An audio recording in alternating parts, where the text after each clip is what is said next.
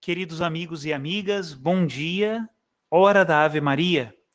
Em nome do Pai, do Filho e do Espírito Santo. Amém. Rainha do céu, alegrai-vos, aleluia, porque aquele que merecestes trazer em vosso seio, aleluia, ressuscitou como disse, aleluia. Rogai a Deus por nós, aleluia. Exultai e alegrai-vos, ó Virgem Maria, aleluia pois o Senhor ressuscitou verdadeiramente. Aleluia. Oremos. Ó Deus, que vos dignastes alegrar o mundo com a ressurreição do vosso Filho, nosso Senhor Jesus Cristo, concedei-nos, vos suplicamos, a graça de alcançarmos, pela proteção da Virgem Maria, sua mãe, as alegrias da vida eterna. Pelo mesmo Cristo nosso Senhor. Amém. Ave Maria, cheia de graça, o Senhor é convosco. Bendita sois vós entre as mulheres, e bendito é o fruto do vosso ventre, Jesus. Santa Maria, Mãe de Deus, rogai por nós, pecadores, agora e na hora de nossa morte. Amém. Em nome do Pai, do Filho e do Espírito Santo. Amém. Hoje, terça-feira, dentro da novena de Pentecostes, na semana de oração pela unidade dos cristãos, não desanimemos continuemos rezando e confiando na misericórdia do Senhor. Rezemos juntos a oração do dia.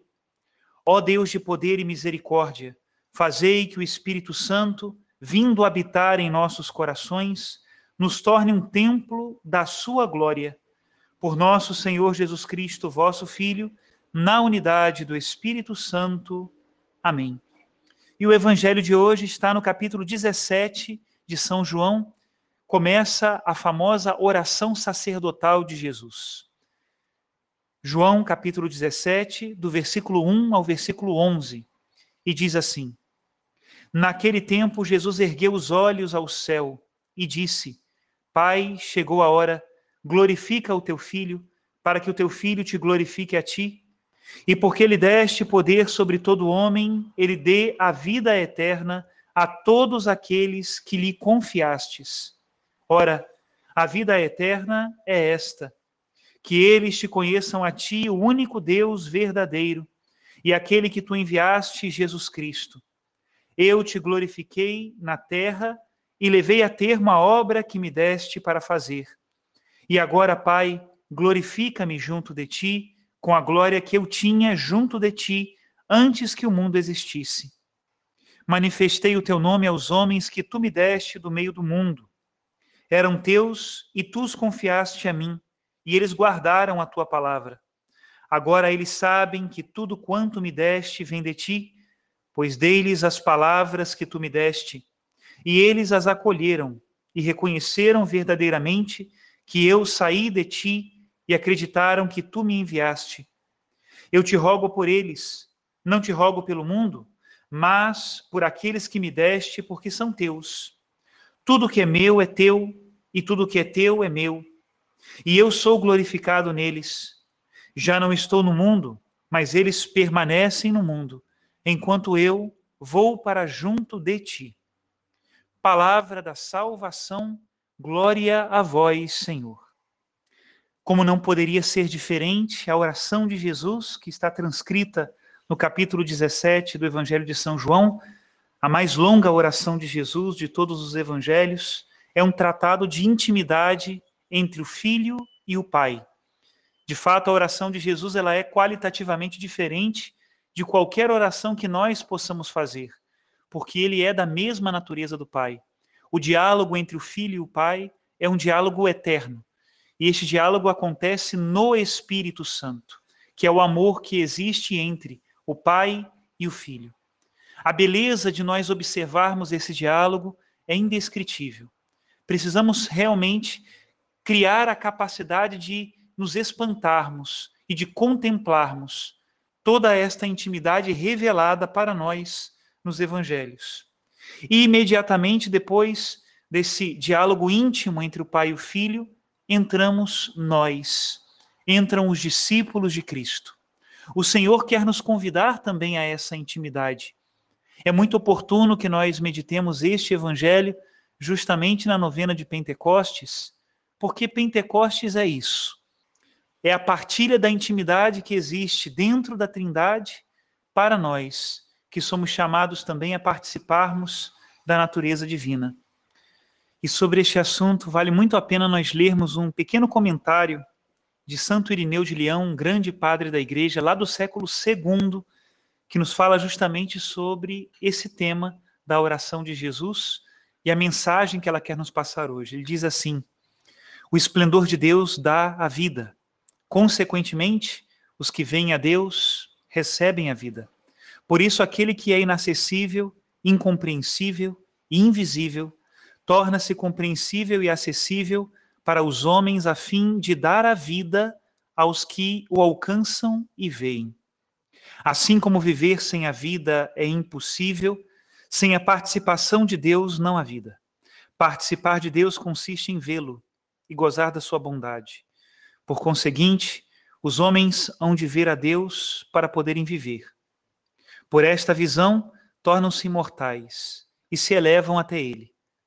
Como já disse, estas coisas foram anunciadas pelos profetas de modo figurado, que Deus seria visto pelos homens que possuem seu espírito e aguardam sem cessar a sua vinda.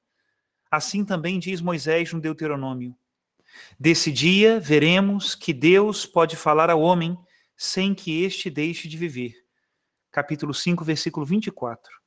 Deus, que realiza tudo em todos, é inacessível e inefável quanto ao seu poder e à sua grandeza para os seres por ele criados, mas não é de modo algum desconhecido. Pois todos sabemos, por meio de seu Verbo, que há um só Deus Pai, que contém todas as coisas e dá existência a todas elas, como está escrito no Evangelho. A Deus ninguém jamais viu, mas o unigênito de Deus, que está na intimidade do Pai, ele nolo deu a conhecer. João 1,18. Por essa razão, o Verbo se tornou o administrador da graça do Pai, para proveito dos homens. Em favor deles, pôs em prática o seu plano, mostrar Deus ao homem e apresentar o homem a Deus. No entanto, conservou a invisibilidade do Pai. Desta forma, o homem não desprezaria Deus e seria sempre estimulado a progredir. Ao mesmo tempo, mostrou também por diversos modos que Deus é visível aos homens, para não acontecer que, privado totalmente de Deus, o homem chegasse a perder a própria existência, pois a glória de Deus é o homem vivo e a vida do homem é a visão de Deus. Até aqui a citação de Santo Irineu. Às vezes eu penso que essas citações dos padres da igreja podem parecer complicadas demais, mas eles eram muito pastorais e falavam para os seus fiéis. Tenho certeza que cada um poderá tirar algum proveito destes textos tão bonitos, e no caso, o que terminamos de ler agora é do século II, tão próximo dos apóstolos.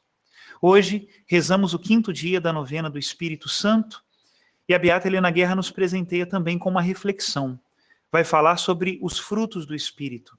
Ela diz assim: chamamos frutos do Espírito Santo aqueles preciosos efeitos que ele produz nas almas, mediante a infusão dos seus dons, os quais, postos à disposição das almas, tornam-se fecundas de atos sobrenaturais, de virtudes, que são frutos de santidade de vida eterna. A nossa natureza viciada em Adão é como uma árvore silvestre que dá frutos amargos e ingratos. O Espírito Santo realiza nestas árvores um saudável enxerto, que as faz, de certo modo, transformar a natureza, onde o suco vital, ou seja, a natural virtude operativa do homem, passando pelo novo enxerto, nele recebe as boas qualidades e dá frutos doces e salubres. E falando propriamente, não é o homem que produz aqueles bons frutos, mas o Espírito Santo, princípio eternamente fecundo da vida sobrenatural. Toda árvore boa ou má se conhece pelos frutos que produz, e cada ramo da árvore frutífera será por Deus podado, a fim de que produza maior fruto. Não basta, portanto, o enxerto para que uma árvore ruim produza bons frutos é preciso que o empenhado agricultor faça a poda e que a cultive. E é aqui que acontece o miserável naufrágio da virtude de tantos cristãos que relutam diante do sofrimento. Gozam aqueles de serem enxertados com o precioso broto da graça divina, mas não querem depois que a mão providente do celeste agricultor lhes pode. Isto é, não querem despojar-se totalmente dos seus afetos terrenos, não querem cortar generosamente suas paixões favoritas, e mesmo que quisessem ser ramos frutíferos da árvore do paraíso, querem também reter em si os parasitas selvagens do antigo inimigo. Isto é, afetos mundanos, amor próprio, orgulho, avareza e coisas semelhantes. Mas esses vergonhosos ramos, que mesmo diante do precioso enxerto permanecem selvagens e estéreis, no fim não serão rejeitados e lançados ao fogo? Até aqui a citação da beata Helena Guerra.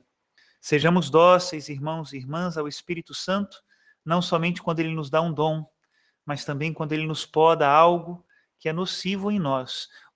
Ou até mesmo pode ser que ele em nós corte coisas boas, mas para enxertar aí coisas mais excelentes. Sejamos dóceis, confiemos em Deus que é amor.